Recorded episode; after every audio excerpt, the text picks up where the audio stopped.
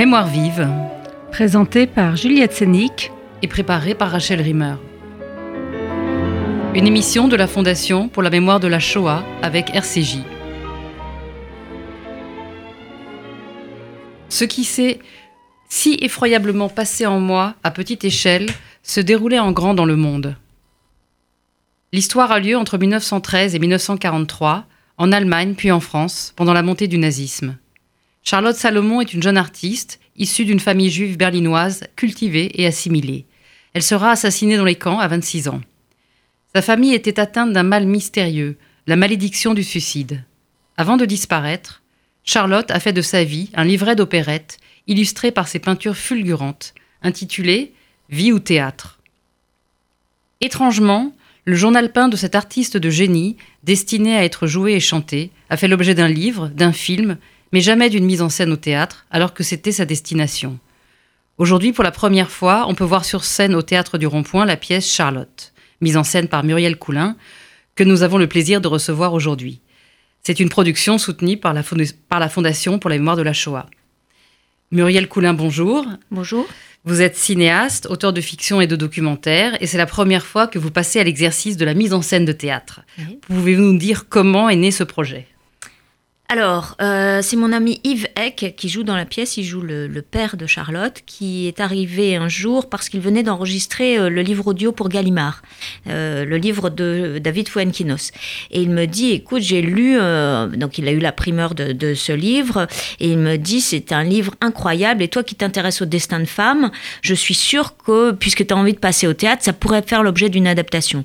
Donc euh, j'ai lu, donc Yves m'a donné le livre, je l'ai lu, j'ai trouvé formidable, et du coup ça m'a donné envie d'en savoir plus sur Charlotte Salomon. Et là je me suis lancée dans cette aventure qui au début a démarré toute petite et qui finalement euh, aujourd'hui est sur la scène du rond-point avec six acteurs. Enfin voilà, c'est une grande grande aventure qui m'a pris deux ans, mais qui a été euh, un moment de ma vie en fait. C'est je- il y aura euh, forcément avant et après euh, Charlotte au théâtre quoi. Donc moi. c'était c'était d'abord la rencontre avec le livre de, de David. Fuenquinos. C'est ça qui a été le déclencheur. En fait, c'est cet ami qui m'a amené le livre de David Fuenquinos que j'ai lu et effectivement, je me suis dit pourquoi pas l'adapter au théâtre? Ce qui était, en fait, au début, je n'ai pas mesuré euh, à quel point c'était une entreprise colossale, en fait, parce que euh, il y a de multiples personnages, des événements, euh, la période, enfin tout ça. Euh, je pense que heureusement que j'avais la naïveté de ne pas savoir ce que c'était qu'une entreprise théâtrale, sinon je pense que j'aurais renoncé tellement c'était énorme. Aujourd'hui, je regrette absolument pas. Et hum, alors, euh, vous avez décidé, enfin, vous avez eu envie d'adapter euh, ce, ce livre parce que c'était un destin de femme, mais est-ce qu'il y a des résonances personnelles dans cette œuvre pour vous, dans ce qu'elle dit de l'adolescence, de ce que c'est qu'être une artiste, du fait juif? Euh, il y a ces Totalement, trois tout choses. ça, tout ça, oui, oui, tout ça. Euh, destin de femme, euh, euh, comment on devient une artiste, comment on se bat contre, contre l'adversité, contre la- les tragédies familiales, et puis bien sûr, j'ai une histoire personnelle avec, avec la Shoah, puisque mon arrière-grand-père a été mort dans les camps, et donc, et que je l'ai appris très très tard en fait.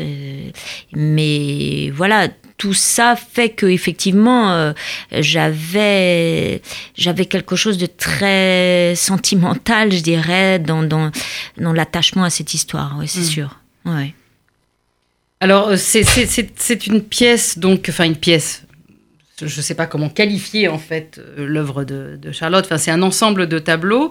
C'est une opérette qu'elle a écrit comme une opérette qui part de trois couleurs euh, et qui joue sur la synesthésie, c'est-à-dire sur l'union entre les sons, la musique, les couleurs, les dessins, les textes. Donc, comment est-ce que vous avez travaillé cette matière, sachant que vous vous définissez aussi comme quelqu'un de très visuel? Oui, oui, complètement. J'ai commencé, j'étais, en fait, j'ai fait l'école Louis Lumière, donc j'ai commencé par être caméra woman, et euh, donc tout ce qui est visuel, ça fait vraiment partie de moi. Et donc euh, adapter l'œuvre d'une peintre, en plus, tout d'un coup, c'était parce que le texte au théâtre, évidemment, c'est fondamental, et, de prendre en plus ces peintures-là comme base de mon travail, c'était un défi en- en- encore plus grand, quoi. C'est-à-dire que c'était vraiment euh, quelque chose qui me tenait à cœur, et donc je me suis lancée sur ce principe qu'elle explique elle-même, puisque en fait, elle dit dès le début, et ça, pour ça, Mélodie Richard, qui est une interprète euh, vraiment exceptionnelle, Oui, oui. pose le, la façon de faire d'emblée, c'est-à-dire elle dit, euh, Charlotte Salomon dit, voilà comment le projet prend naissance. Je me pose au bord de la mer, une mélodie me vient à l'esprit et je répète la mélodie à l'envie avec ce texte jusqu'à ce que la feuille soit achevée, soit achevé, oui.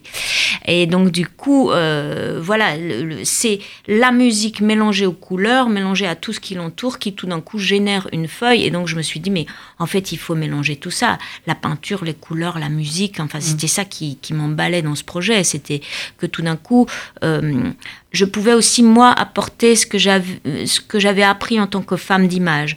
Euh, et parce que je ne pouvais pas me mesurer à des, grands, grands metteurs en scène ou de, qui, qui se basent vraiment sur le texte. J'avais besoin aussi d'apporter moi ma petite patte en fait euh, visuelle et le texte, le texte et les peintures s'y prêtaient complètement. Oui, euh, Et d'ailleurs, euh, la, pièce ne commence pas exactement par ça, mais commence par planter les trois couleurs. Exactement, mais comme elle le fait elle, en fait.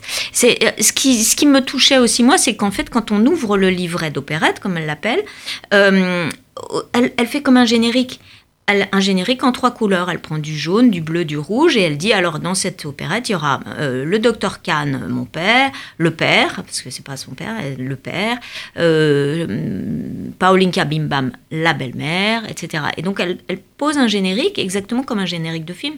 Et pour moi qui viens du cinéma, c'était du pain béni parce que je pouvais rentrer là-dedans, je, me sentais à l'aise en fait. C'est après que j'ai mesuré tout le travail colossal qu'il fallait faire pour le porter à la scène.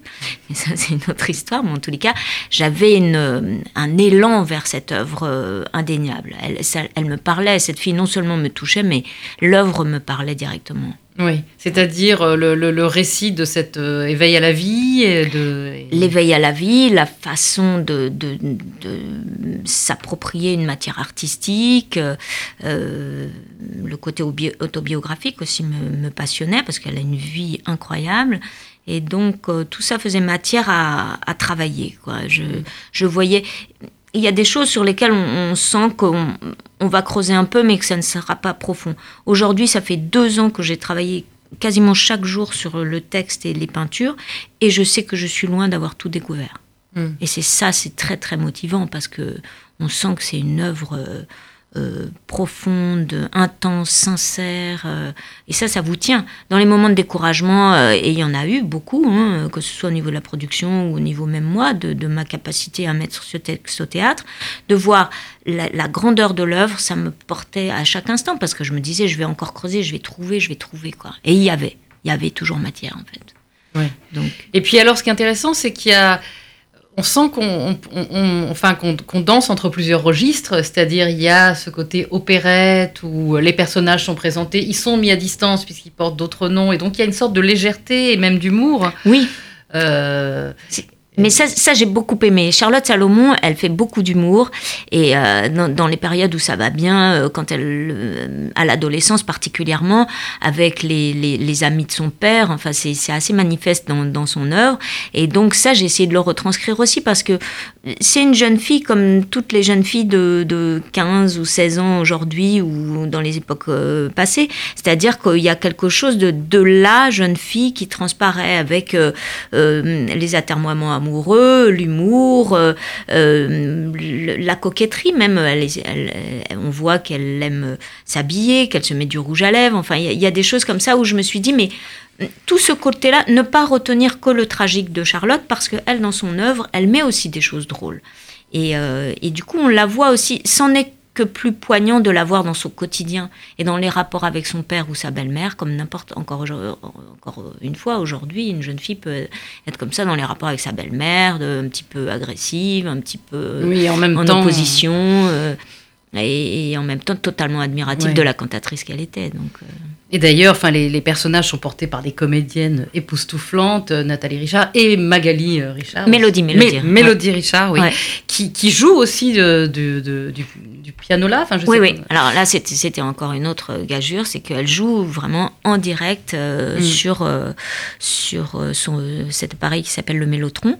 Et non seulement elle joue, mais avec ce principe de synesthésie, en fait, euh, chaque couleur est associée à une note, c'est-à-dire que les mélodies qu'elle crée elle-même ne sont pas des mélodies dans l'absolu, elles sont à chaque fois euh, générées par une peinture. Si elle est un peu plus verte que rouge, et eh ben les sons ne seront pas les mêmes. C'est-à-dire que c'est très très euh, pointu, je dirais, le travail mélodique qu'elle a fait. Oui. Ouais. Et alors justement sur la musique, en fait. Euh, comme il y avait des indications scéniques dans l'ouvrage de Charlotte Salomon, est-ce que vous les avez suivies à la lettre, enfin des, didascalies et des indications aussi musicales.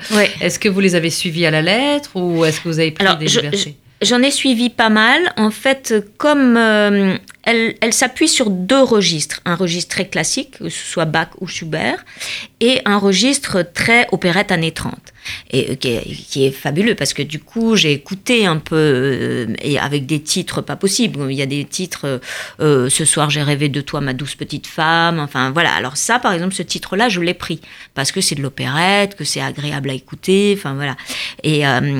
Et en revanche, je me suis dit, mais justement, puisque cette histoire finalement peut traverser les siècles, c'est une jeune fille comme il y en a eu des dizaines de millions et comme il y en aura encore beaucoup d'autres. Et du coup, je me suis dit, il faut que ça parle, on a pas mal de classes qui viennent, je me suis dit, il faut que ça parle aussi à des jeunes de 15-16 ans aujourd'hui. Je peux pas me me sortir complètement et de faire un truc très suranné, euh, euh, mm. un peu comme ça, euh, figé dans le temps. Et je me suis dit, il faut un peu bousculer ça. Et donc, du coup, je mets des, un ou deux morceaux de, des années. Il y, a, y, a un peu chaque décennie, 40, 50, 60, et même à un moment, moi, je, l'ai enlevé parce que finalement, ça faisait un peu trop long, mais j'avais un morceau des Cure ah des années 80. Et non, finalement, je m'arrête aux années 60, mais je trouvais que c'était bien aussi dans l'humour qu'elle a de choisir ses petits morceaux d'opérette, de dire attendez, euh, nous aussi on a cet équivalent aujourd'hui. Euh. C'est peut-être pas Cure. voilà. Alors j'ai pris par exemple euh, Vous permettez Monsieur d'Adamo en allemand, et ça donne le petit clin d'œil qu'elle, elle cherchait. Je trouve que c'est mm. assez cohérent par rapport à l'œuvre. Évidemment, c'est un petit peu d'audace de ma part, mais je trouve que c'est cohérent. Donc je voilà. Non, mais d'autant plus que sa peinture est quand même extraordinairement, enfin, moderne. Et puis la mise en scène aussi en fait ressortir la modernité. C'est-à-dire que euh, elle écrit, en fait, elle écrit ses caractères à gros traits de pinceau. Ça fait presque du Basquiat Complètement. Euh, avant l'heure, euh, du street art. En fait, c'est les peintures non, mais la, graphie et, la, et je trouve que la, la, mise en scène, en fait, votre mise en scène donne vraiment une, enfin, fait ressortir euh, l'aspect visionnaire en fait de cette de cet artiste. Euh, totalement. Et puis ce que je trouve, c'est aussi qu'il y a presque un condensé de de, de, de l'histoire de la peinture. Il faudra peut-être pas exagérer, mais en tous les cas, elle commence quand elle, elle, commence son œuvre, ce sont comme des petites miniatures euh, moyenâgeuses. C'est-à-dire, elle dessine son père, elle dessine euh, toute les, la nature, les petits arbres. Enfin, c'est très, très précieux, je dirais. Et puis, à la fin, lors du cauchemar et puis ces nuits de délire où elle essaye de retenir sa grand-mère qui devient folle, on est, on est plus dans du munch, enfin, je veux dire, on, est, on est vraiment à gros traits, il n'y a plus qu'une couleur. La, la grand-mère et elle, elles ont des, des, des, formes, on dirait presque des tétards, ou je sais pas quoi. Enfin, il n'y a plus de cheveux, il n'y a plus de. Il y a, ce sont des formes presque, oui, de, de, comme ça, juste la silhouette à gros traits, et puis à la fin, elle ne, elle ne peint même plus, ce sont, comme vous disiez, des, calligraphies qui, qui, peuvent ressembler au, au, tag de Basquiat. Enfin, mm. c'est-à-dire que je trouve qu'il y a un condensé là, une évolution de sa peinture vers ce qu'il y a de plus, de, plus organique à l'intérieur d'elle, où euh, finalement elle, elle, se libère de toutes les fioritures pour aller au cœur de l'expression de son trait. Et ça, je trouve ça magnifique. Mm. Alors justement, à propos de, de, modernité, ou en tout cas de rapport de la pièce avec aujourd'hui, euh, vous utilisez aussi des extraits d'entretiens filmés avec euh, ses parents qui ont survécu à la guerre.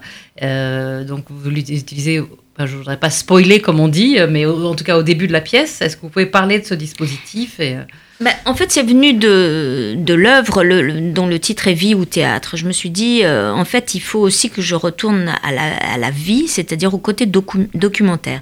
il se trouve qu'il existe une archive d'Albert Salomon et de donc, la belle-mère de Charlotte qui s'appelle Paola Lindbergh, la cantatrice. Et quand je découvre cette archive, je me dis, mais c'est fabuleux parce qu'en fait, ça me permet de poser les bases biographiques de Charlotte pour tout le monde en début de spectacle et ensuite de rentrer tranquillement dans l'œuvre tout en ayant ce background, je dirais, biographique. Et, et, en plus d'avoir l'émotion de les voir pour la première fois. Enfin, pour moi, quand j'ai découvert les archives, j'étais stupéfaite. Oui. C'est-à-dire de se dire, mais oui, en fait, voilà, nous on l'a quittée, on croyait qu'elle serait en sécurité en France, et puis, et puis on s'est dit au revoir en étant persuadé qu'on la reverrait. Et puis ensuite, bon, ben, les lettres, ils ont eu quelques lettres d'elle pendant six mois, et puis après tout s'est arrêté. Et, et, et, le père n'a plus eu aucune lettre, et il n'en a pas gardé, elles ont toutes été perdues. Donc ce côté très poignant, puis de les voir parler de Charlotte Salomon euh, euh, de façon presque, oui, euh, au présent, euh, de, de, de, les entendre dire à quel point elle aimait la vie, je trouve que ça, en début de spectacle, c'est aussi lui redonner toute l'énergie et tout l'enthousiasme qu'on retrouvera après. C'est-à-dire à chaque épreuve, elle retrouve la force de reprendre de l'énergie, de, de, de, de, continuer à avancer. Et ça, moi, c'est ce qui me stupéfie chez elle. C'est mmh. euh, oui, parce qu'en fait, dans cette famille, elle est chargée, euh, finalement, elle est chargée de survivre. C'est-à-dire que sa mère, sa tante, ouais. euh, il y a une dizaine de, une dizaine de suicides dans la famille. C'est ouais. une famille en fait où il y a une pathologie mélancolique, de Totalement. mélancolie ouais. euh, visiblement, et, euh, et elle, euh, en fait, elle se sauve par la peinture. Enfin, c'est ça oui, qu'on oui. comprend. Ouais. Et justement, cet aspect salvateur de l'art me touche aussi beaucoup. Oui. Je, je, pense que dans les moments euh, extrêmes, l'art nous aide à nous en sortir. Et qu'on en fasse ou pas d'ailleurs, quelquefois ça peut être juste dans le dans le bonheur d'aller chercher dans les œuvres quelque chose qui nous touche, qui est indicible et qui nous touche au plus profond. Enfin, moi, j'y crois profondément à ça. Oui, mais ouais. d'ailleurs, ce qu'on qu voit, c'est que c'est quand même une famille qui vit dans l'aveuglement. Enfin, qui est, qui est comme sourde et muette, c'est-à-dire il y a un mal dont on ne doit pas parler, enfin il y a des secrets qui sont enfouis, on ne doit pas en parler, euh, on ne veut rien voir, on ne veut rien dire. Et elle, on dirait que face à cet aveuglement, en fait, elle peint, enfin justement, elle, elle, elle éclabousse en fait de lumière et de couleurs. Euh, ces toiles pour, euh, pour contrer en fait ce, ce mutisme. Oui, oui. C'est ce que c'est ce que je montre aussi dans la scène. À un moment, donc il y a une archive de, enfin le sonore de Goebbels, et elle, elle passe au-dessus avec sa voix en disant je continue à peindre et la peinture c'est ça parce que évidemment lui c'était l'art dégénéré. Euh, mm. Il fallait euh, éradiquer tout ce qui était euh, euh, ce qu'il appelait l'art dégénéré, et elle, elle passe au-dessus en disant attention, les couleurs, les mots ont un sens et je me bats avec ça. Et ça, c'est très très beau. Enfin, c'est cette capacité-là à chaque fois à s'en sortir par l'art et à retourner à la peinture, à, à s'enfermer dans sa petite chambre pour continuer à, à trouver l'espérance de, de, vivre et puis après de, de, nous laisser cette œuvre qui nous aussi nous porte aujourd'hui. Enfin, mmh. Mais alors justement par rapport à la, la montée du nazisme, parce qu'en fait c'est présent euh, en filigrane, mais par, euh, par un peu par flash en fait. Enfin, oui, oui. On a l'impression, enfin, je, oui. que vous l'avez traité par flash, enfin, ce qui, ce qui moi m'a plu. Euh, co comment justement vous avez. Euh... C'est-à-dire dans l'œuvre, euh, dans l'œuvre, ça arrive de manière. De manière très intime en fait. C'est ce qui me passionne moi, c'est comment euh, le, le, politique résonne dans l'intime aussi. Et dans son œuvre, en fait, le nazisme finalement n'est pas si présent que ça dans l'œuvre. Il est, comme vous disiez, par flash, c'est-à-dire que tout d'un coup, bah oui, il vient au sein de la famille parce que euh, le père lit un journal, parce que euh, la belle-mère est interdite de chanter. Mais c'est à chaque fois lié à quelque chose d'intime. Il y a juste deux tableaux où c'est historique, c'est-à-dire l'arrivée 30 janvier 33, l'arrivée au pouvoir d'Hitler où là c'est un tableau avec euh, des dizaines de têtes de soldats SS que je montre dans le spectacle. Et puis à un autre moment aussi, euh, une grande feuille de journal qu'elle a dessinée, qui est le 9 novembre 38, euh, la nuit de cristal. Et donc, à part ces deux, deux peintures, je dirais, historiques, autrement, tout est du domaine de l'intime. C'est-à-dire comment le régime nazi va les empêcher de travailler, de, de continuer à vivre normalement. Enfin voilà, mais il n'y a pas plus que ça, je dirais, et en même temps c'est énorme. C'est ce qu'elle dit dans cette phrase que vous avez citée au début. Tout ce qui s'est effroyablement passé euh, dans le monde se déroulait, euh, non, chez moi, enfin, à mon échelle, se déroulait en grand dans le monde. Et je crois que c'est toujours ça. C'est la résonance entre l'intime et le, le, le, le politique, le, mondial, en fait, qui, mm. qui tout d'un coup. Donc je je fais pas une pièce historique. Je fais une pièce profondément intime, vue de l'intérieur, vue de. Oui, comme laisse son, comme laisse son œuvre. Voilà. Mais c'est vrai qu'il y, a une question qu'on ne peut pas s'empêcher de se poser, c'est qu'on voit que c'est une famille qui est euh, totalement assimilée, laïque. Euh, la mère aime les chants chrétiens, on les mhm. voit fêter Noël. Finalement, ils ne vivent pas alors euh, leur judaïté, c'est pas une question. Et et puis finalement, ça leur tombe dessus. Euh, et on ne peut pas s'empêcher de, de, faire un lien entre cette mélancolie, en fait, en fait euh, entre ces secrets de famille, cette mélancolie, et euh, comme si leur, leur judaïté était une sorte de bombe à retardement. donc, je, enfin voilà, moi je, je, sais que je ne que je peux pas m'empêcher de me poser la question par rapport à cette histoire. Et du coup aussi, j'imagine quand on met en scène une telle histoire, comment, comment est-ce qu'on traite ça en fait? Bah, en fait, je, pense que c'est euh, une découverte, euh, comme vous disiez, une découverte progressive. C'est-à-dire qu'au début, euh, ça n'a jamais été un problème pour eux. Il y a même un moment, j'avais même mis ça en scène, c'est-à-dire qu'Albert, le père, s'était fait ce qu'ils appellent un schmiss au visage, c'est-à-dire pour une loyauté envers l'Allemagne, les meilleurs étudiants allemands envers le oui, c'est ça le, le, régime euh, de, dans les années 20. Il se fait, enfin, il a quand même fait la guerre de 14 euh, pour les Allemands. Ensuite, il se fait ce signe de fidélité, quand même pas rien, une, une, estafilade au visage euh, pour l'Allemagne. Et puis, au fur et à mesure, ils se font complètement exclure mmh. de eux qui étaient justement comme Albert, un patriote, un citoyen, enfin vraiment qui avait cette, cette volonté de, d'être le plus au service de, de, l'Allemagne, tout d'un coup, euh, progressivement, se voit complètement évincé. Euh, et, et, ça, il fallait que je le montre de plus en plus progressivement, juste au début comme une espèce de d'incompréhension, et puis de plus en plus vers la sidération, quoi. C'est-à-dire mm. qu'ils ne comprennent pas ce qui leur tombe dessus. Et le grand-père dit, mais ça va s'arrêter. Oui. Voilà. Oui, il ne faut pas y croire. Non, alors lui, ça, Charlotte le dit dans son œuvre, à aucun moment il n'y croit, lui. Il est très optimiste jusqu'au bout. Hmm. Et c'est vrai que ça leur tombe dessus. Pour, pour eux, c'est incompréhensible. Enfin, il y a, y, a, y a, quelque chose. Eux, les bons, les bons patriotes, les, ne, ne, comprennent pas pourquoi tout d'un coup euh, ils se font humilier, on les sort de la vie. Euh, Albert ne peut plus enseigner à l'hôpital, hmm. euh, enfin à l'université. Mais c'est aussi comme si il voulait s'aveugler, puisque, enfin, ils ne comprennent pas, mais en même temps, ils voient bien quand même que la violence gagne du terrain et ils ne veulent pas voir. Ils, se disent qu'à un moment, tout ça va s'arrêter, que l'Europe va réagir, que... Le... Enfin, ils ne peuvent pas croire. En tous les cas, je pense que justement, les femmes sont plus... sont moins optimistes et donc elles se rendent compte plus vite. Je pense que la grand-mère particulièrement, qui est quelqu'un de qui lit beaucoup, qui euh, se rend compte plus vite et elle, elle, elle est pessimiste de tempérament et elle, euh, elle comprend très très bien assez vite ce qui, ce qui peut arriver. Oui. Tout en se disant que ça n'arrivera pas au point où nous on sait où c'est arrivé, mais en tous les cas, elle, elle, est, elle pressent quelque chose de plus dangereux, alors que c'est vrai que les hommes, en tous les cas, dans, dans ce que je peux voir de l'œuvre, euh, ne, ne, le montrent pas tant que ça. Hmm. Alors, il y a aussi le, choix que vous avez fait et qu'avait fait Charlotte avant de, donner une grande place à l'histoire d'amour qu'elle a avec le ah bah, C'est la partie principale. C'est la partie principale de la pièce. Voilà, dans, au milieu de cette montée euh, du nazisme et de, la, et de la mélancolie, il y a cette histoire d'amour. Euh, euh, alors justement, elle prenait beaucoup de place dans, le, dans le journal.